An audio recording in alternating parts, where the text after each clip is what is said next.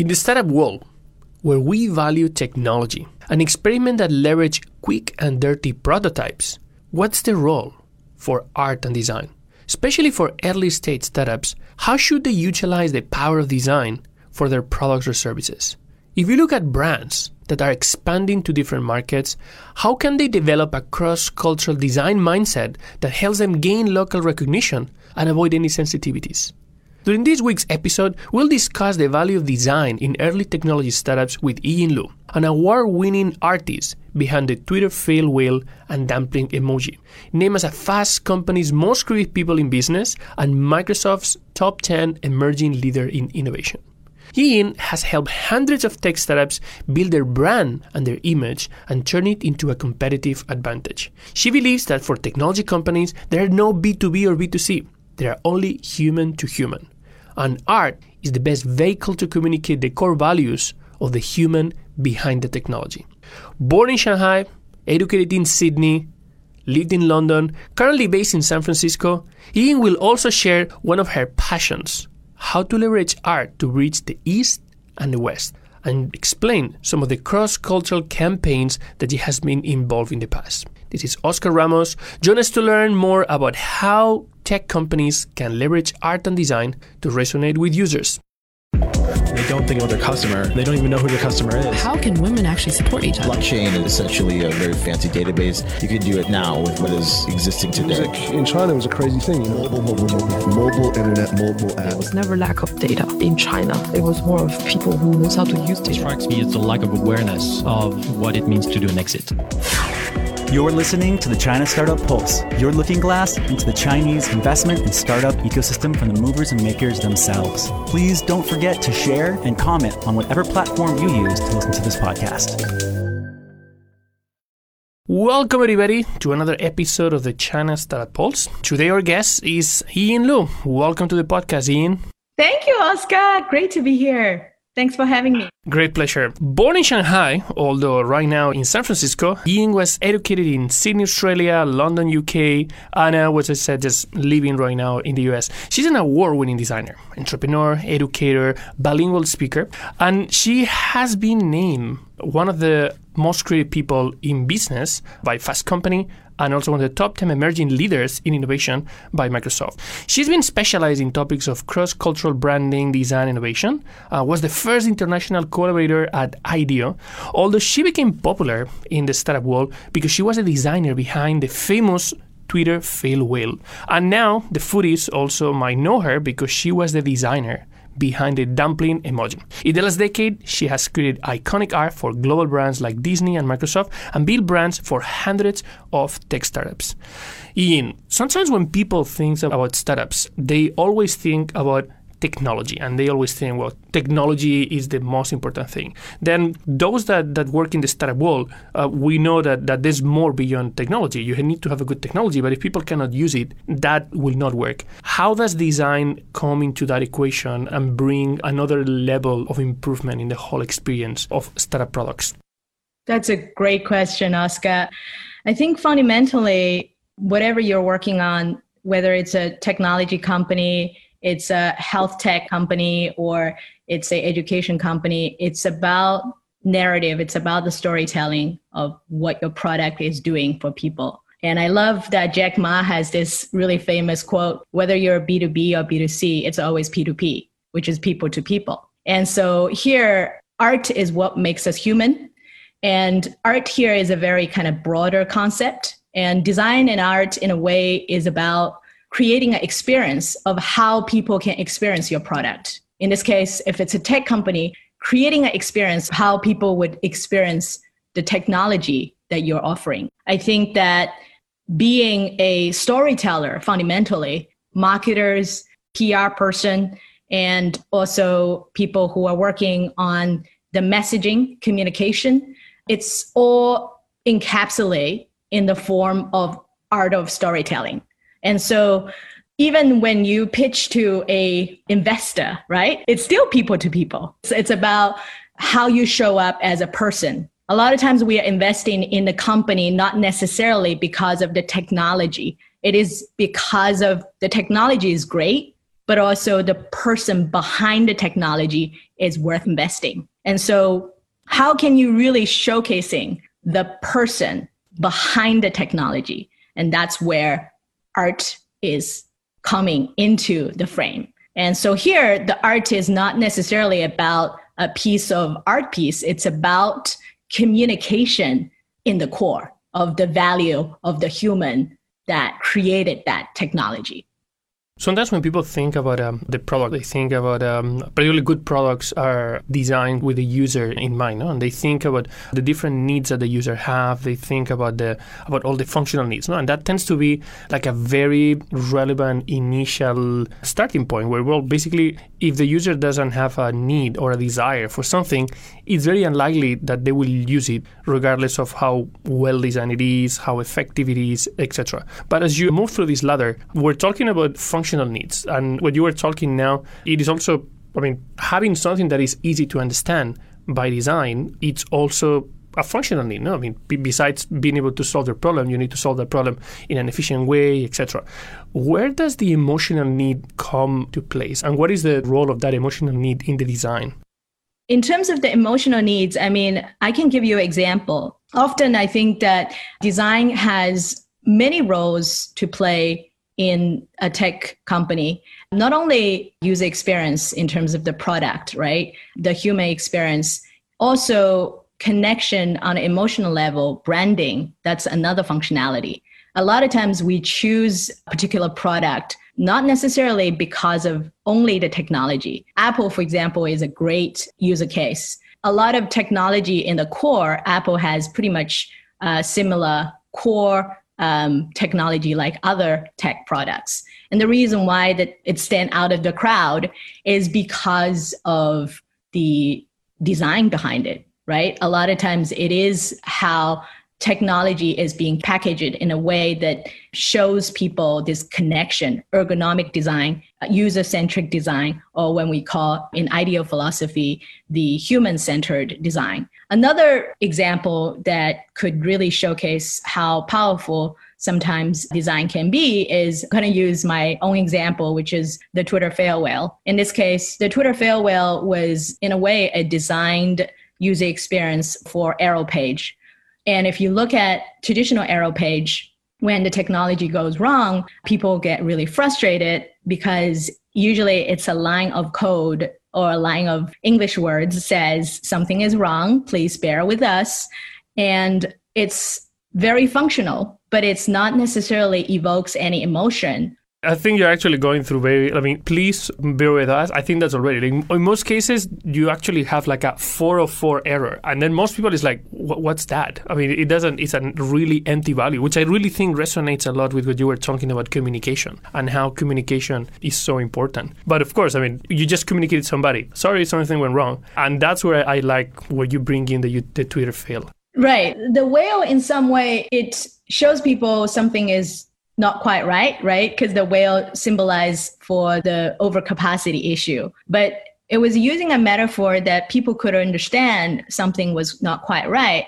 But it's in a way, it's familiar, but it's also new. Instead of like addressing the problem and just say something is wrong, which clearly something is wrong. That's why the page is not loading. And people are smart enough. Your users sometimes are smarter than you think they are and they can figure it out by not being able to load that page. But instead, you're actually using a way to connect with them on an emotional level. You show a humongous whale that was smiling and even though it was a problem but you're taking people to a emotional place which is hey we have all these little birds working on this huge scalability issue and it's whimsical. It's something that no other tech company at the time was doing. And instead of focusing on the problem, you actually redirect the energy of the user to something that is aspiring, which is even though we have this huge capacity issue to work on, but we are taking you to a higher place. We're taking you to this place of dreaming into impossible dream come true. A whale can actually fly. And that's a very interesting redirection of energy because often I think technology itself is pretty straightforward, but to Arrow is human because even though technology can be amazing, but they're made by human too. And you know, no human is perfect and we make mistakes. And so being human and letting people know that even though technology that we invented sometimes can be very powerful, but sometimes it also is a production of human. And being able to communicate that in a human way will allow people to resonate into what you do. It's like technology is not necessarily always invincible. And so that part is actually very powerful. Art and design and storytelling can be a soft power that tech company can utilize to resonate with their user and allow the user to see the human behind what's going on. I don't know back in the day when that campaign, that design for a error page was launched, I don't know if there was any data that showed like any decrease of complaints or anything that you can correlate to a direct, um, like changing the user behavior from that point of view or the frustration of something not working. But definitely that actually created a quite big campaign outside of the Twitter service itself that somehow held the company, you know, held the company on visibility, held the company on a different type of understanding of, of the users. So when you have these conversations uh, with tech founders, and sometimes tech founders they, they measure the progress of the company, the number of engineers or developers that they have in their companies. Do you feel them, or how have you seen this evolution in terms of appreciation of design not just as a nice to have, but as a really strategic discipline that the company requires. Right. Usually, what I did is um, when I was working at 500 Startups as the creative director, we have a lot of um, sessions with founders. And every single time when we have a new batch founders, I usually go and give a a class and also office hours, which I also did with China Accelerator in Shanghai when I was coming back.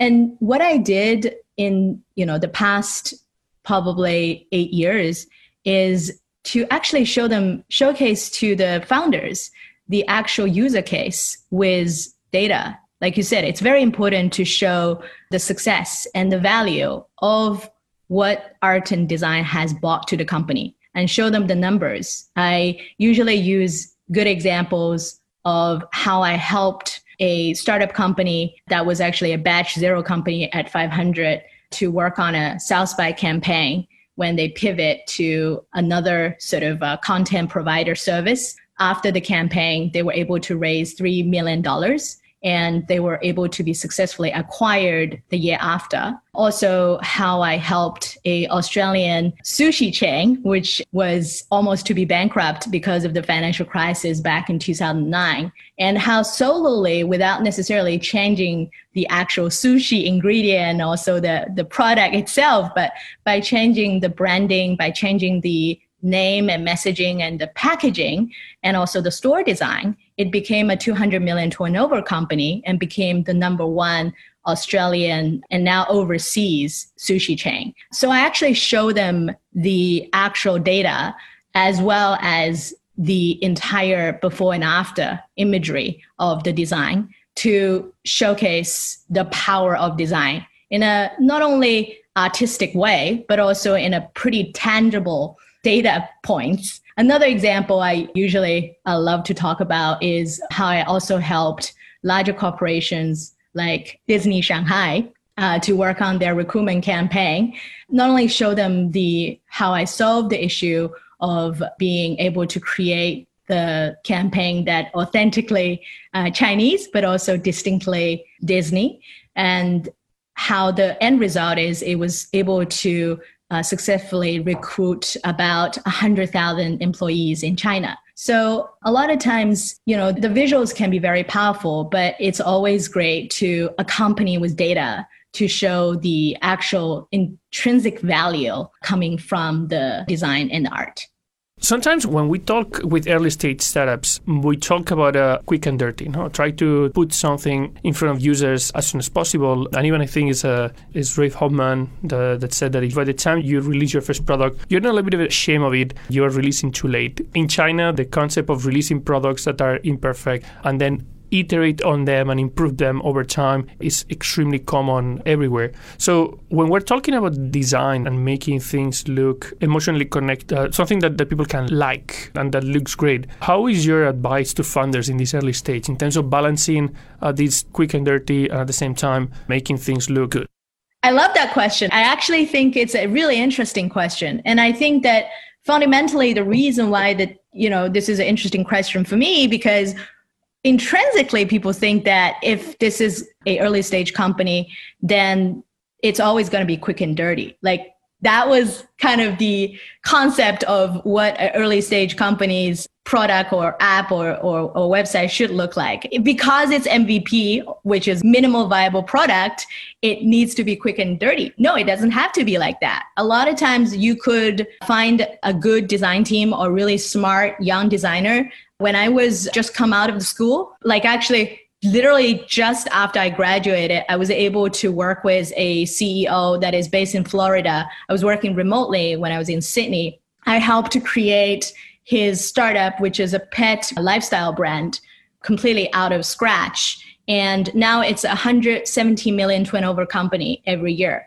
And at the time, I was just coming out of school. And it was a great collaboration project for me and I think that I learned so much, but also the founder got so much value by working with me. And I think the way that I look at it is we have to change the mindset, as in, you know, when we have a, a startup, if it's a new, either we, we will make it quick and dirty, the design will suffer. We can't afford to have very expensive established design studio or design firm to work on this no, it doesn't have to be like that. You can go find some really great talents.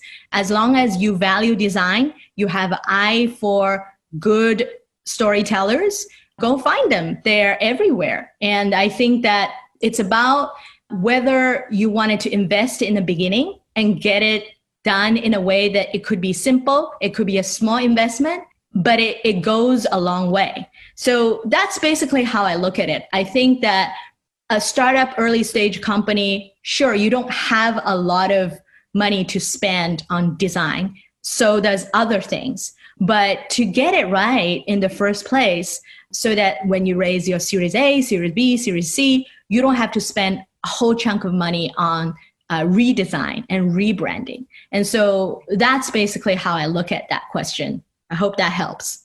Yep, it's a good one. There's a really lot of great university graduates and I remember I was being contacted when I was still a university student. To me, it was perfect because I was study and then just towards graduation. This is also how I started my business. I was lucky enough to get that project because I have so much to work on. I had to work on the logo, I had to work on the packaging design, I had to work on the exhibition storefront design. So I get a entire project for a whole year that I don't need to find a full-time job.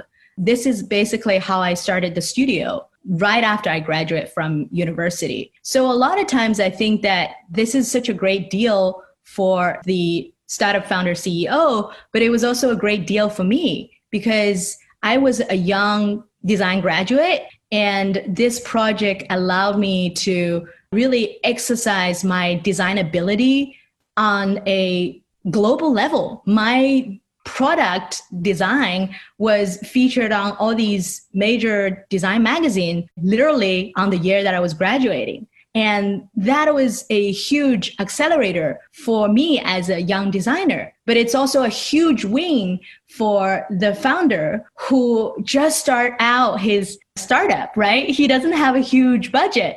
But at the time, his budget was great for a design student. So it's a win win situation. I think it is very important to know that there's design talent out there that is looking for great opportunity to work with you and work within your budget.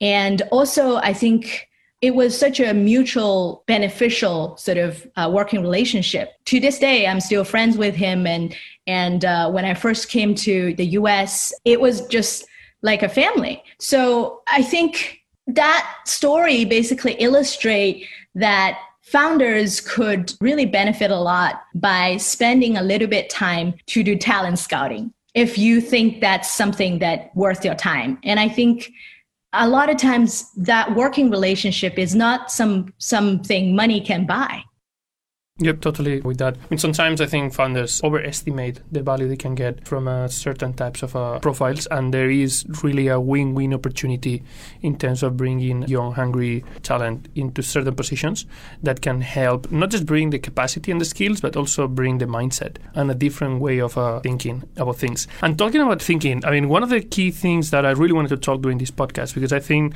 that's one of uh, of the most interesting, unique aspects of your personality is this cross cultural mindset where you are Chinese that have studied and worked overseas and have uh, working very interesting, iconic projects in this space where you were trying to blend different types of cultures to make sure that you are appealing and respectful with um, different sensitivities. What is the most interesting thing for you about this type of work? Is this a challenge that, that you really enjoy and see the, the opportunity of creating something new, or, or is this something sometimes that makes you like think a lot about okay, how can I make sure that I am respectful with everybody? Because right now in the current time, sometimes the sensitivities are really, really, really critical about how people might get offended with small changes that in some cases might not have any bad intention behind.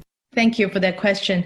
I think that one thing, what I love about being able to travel as much as I can and go to different countries is to be able to see the world from different lenses and to be able to understand not only other culture, but also the culture that I was born and raised, where I was coming from in a very different perspective. And often this sort of um, new way of thinking would be able to provide me a lot of new insight. And I think that, you know, coming from a place of having the intention of try to understand the world better, but also try to serve the world with the talent that I happen to have. And I believe everybody has their own talent and their own gift. There is this important message. I think it's not that I'm finding it, I think it's finding me I happened to be born in Shanghai, China, and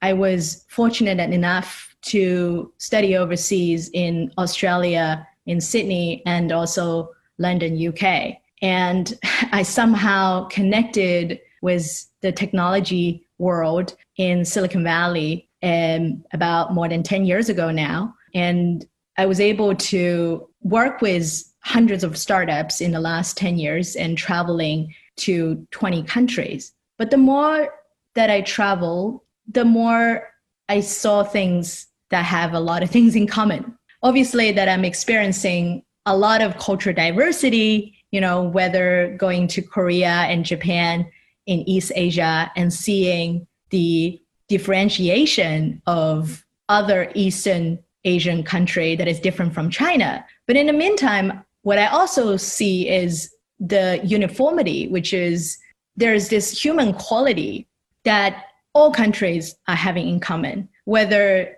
it's a Lyft driver from Pakistan uh, driving me in San Francisco or a, a Russian driver in London that is moving to London like 30 years ago for their children to have a better life. I think people migrate and people travel, um, people move to places, ultimately they wanted to have a better life or they want their children and offspring to have a better life. And having that in mind and knowing people are coming from very different background, having those understanding is definitely helping me to create the work that speaks to people even though I don't necessarily speak their language. So that's kind of my philosophy, uh, whether I'm designing a logo for my previous VC firm in India, which I don't necessarily speak the language, but having that sense of curiosity when I started the project, I know that I don't speak the language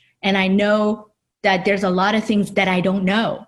And being able to have that awareness that I know what I know and I know what I don't know, but I don't know what I don't know. So when I was working on the project, for example, with 500 in India, I know there will be a lot of things that I have no idea of. And luckily, I had that awareness and I asked people. So when I was collaborating with the Indian team, I actually make sure that I don't have the assumption that the logo that I'm going to design is going to be in Hindi because I I think a lot of people probably know that in in China people speak Mandarin as the official language and people know about Hindi but Hindi is not necessarily the only official language in India. What's really funny is that when I was doing the design I created the the design I obviously using Google Translator, but I also double check with my team in India and show them, okay, this is what Google tells me, but what is this correct? Is this locally recognizable? Is this culturally sensitive? And people like, yes, this is actually okay, but just so you know, the Hindi is not the only language we speak here as the official language. We actually have more than 20 official languages, and not everybody speaks Hindi also, the Arabic number five in Hindi actually looks like a four. the form of the Arabic number in Hindi language actually is Uh, the form like Arabic four. And so all these things are absolutely mind blowing and it's fascinating, right? So I had to really consult with the team and redesign everything within that 20 different major languages. And eventually I solved the design challenge using combination of colors and shapes and have like all these uh, additional major language around the 500 global icon. Uh, so that's basically a good example to illustrate that you know what you know and you know what you don't know, but often you don't know what you don't know. And that's where other people come in. That's where you should do user testing. That's where you should do survey. That's where you should ask people from very different background to give you feedbacks when you do a technology you know implementation especially i think in another country do localization test. And it's always always always very important to do user testing. And um, so that's basically how i look at designing for a global audience. As the world is becoming smaller and smaller we all living on the internet in a lot of ways. There are so many things that other people can chime in and provide value. And it's about having the awareness and understand that you don't have to know everything. What you need to know is you need to ask the experts from that country, from that culture to give you input. So I think the last year we've seen a few cases of design problems. They were actually pretty mediatic, uh, particularly in China, where with, some foreign brands, they had uh, some campaigns that they were not very well received. And curiously, I mean, these brands, I don't know the details behind the campaigns and how they were created, but the truth is that these brands, they have local staff. I mean, these brands, they have a relevant operation in the market. What are your thoughts about those examples? Right. I think it depends on what case study we're talking about. And I think that there is actually a lot of really interesting case studies over the year that I've been collecting. One of the really funny story was back in the days when Nike entered the China market, there was these customized Nike shoes that has all these lucky Chinese characters on the shoes. The research team actually did research and user testing with the users and find out that Chinese people like to have all these lucky Chinese symbols like Fa means prosperity and uh, luck, uh, which is um, 吉祥, and uh, fu, uh, which everybody loves it, fortune. And what's really funny is that they didn't know that when you put fa, which is prosperity, with fu, which is fortune, when you put these two characters together, it means getting fat. Um, so it, it was hilarious when they had these mix mash shoes that some of the shoes actually put it together. It creates this combo uh, word meaning getting fat.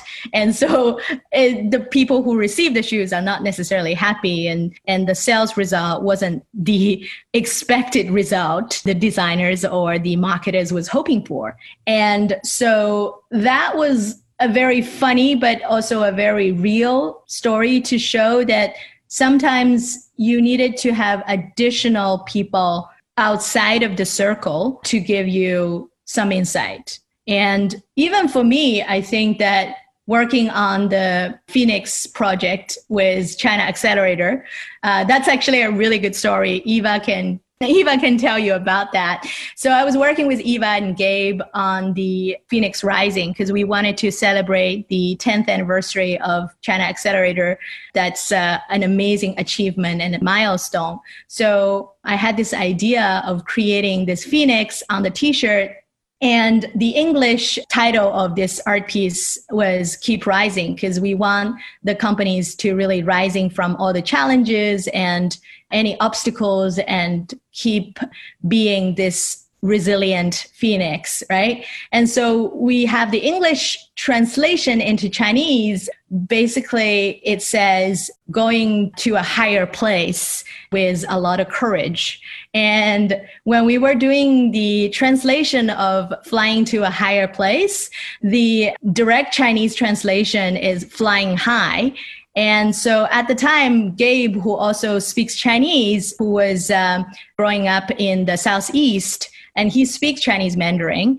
In a literal translation, is flying high. But flying high, he doesn't know that in mainland China, fly is fei, right? High is gao. So when you put it together, gao fei is literally the Chinese translation of Goofy in Disneyland.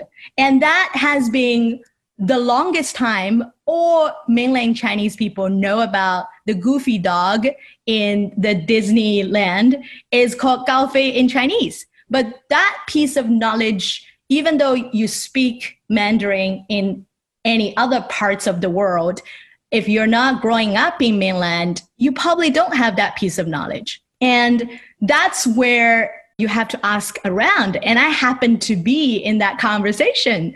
And this is how we avoid to create cultural mix mash. So we choose a different translation in the end.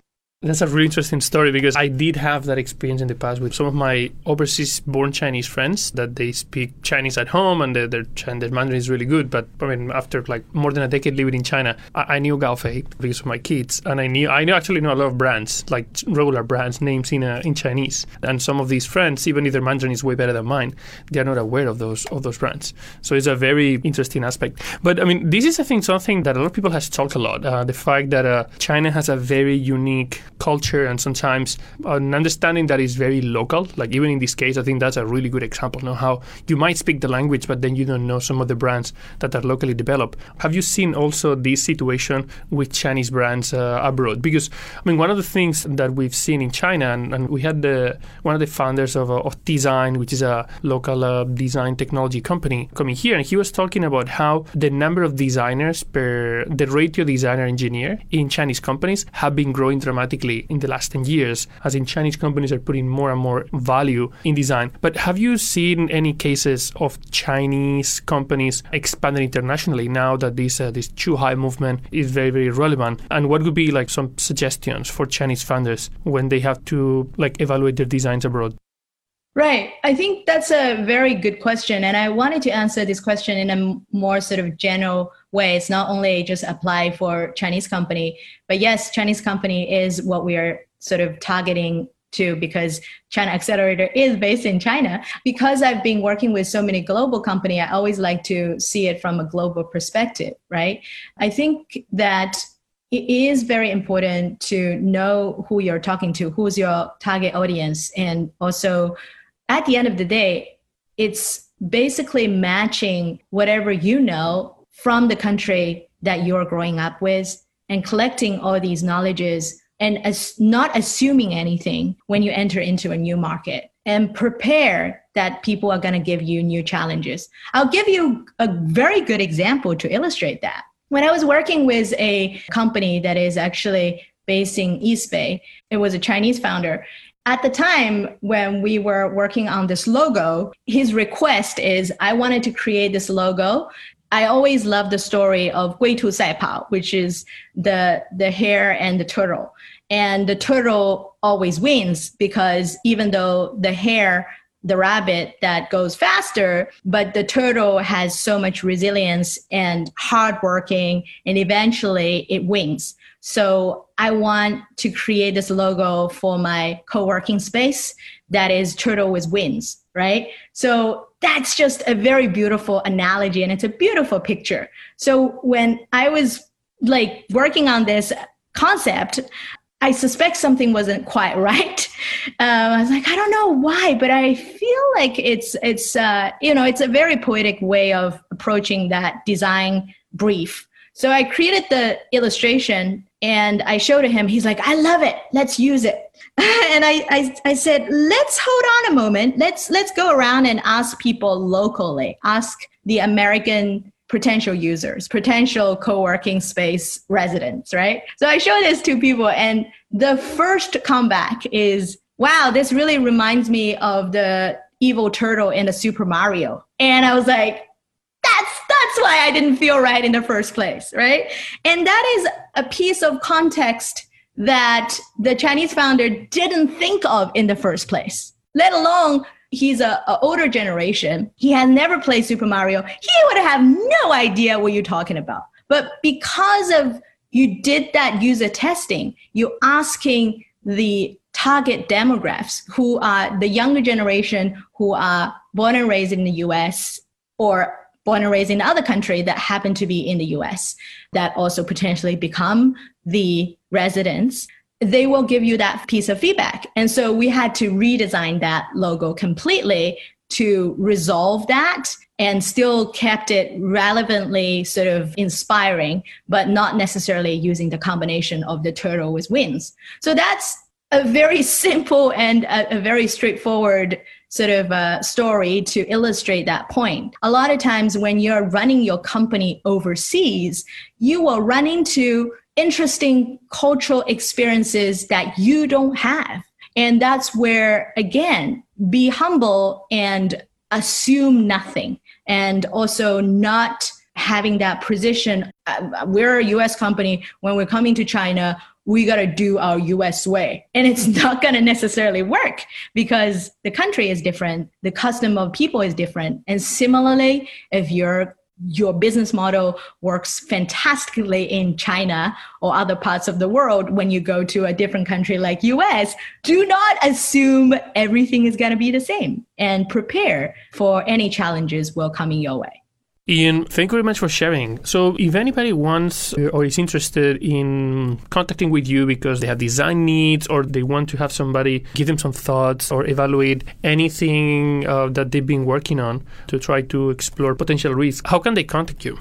They can find me on LinkedIn, which is my name, Yiying Lu, um, Y I Y I N G for the first name, and L U for the last name. My name in Chinese, Yiying, uh, Yi means happy and Ying means creative. So that's how you remember my name. You guys can also find me on Instagram, and also if you use Twitter, you can also find me on Twitter. I'm Yiying Lu everywhere.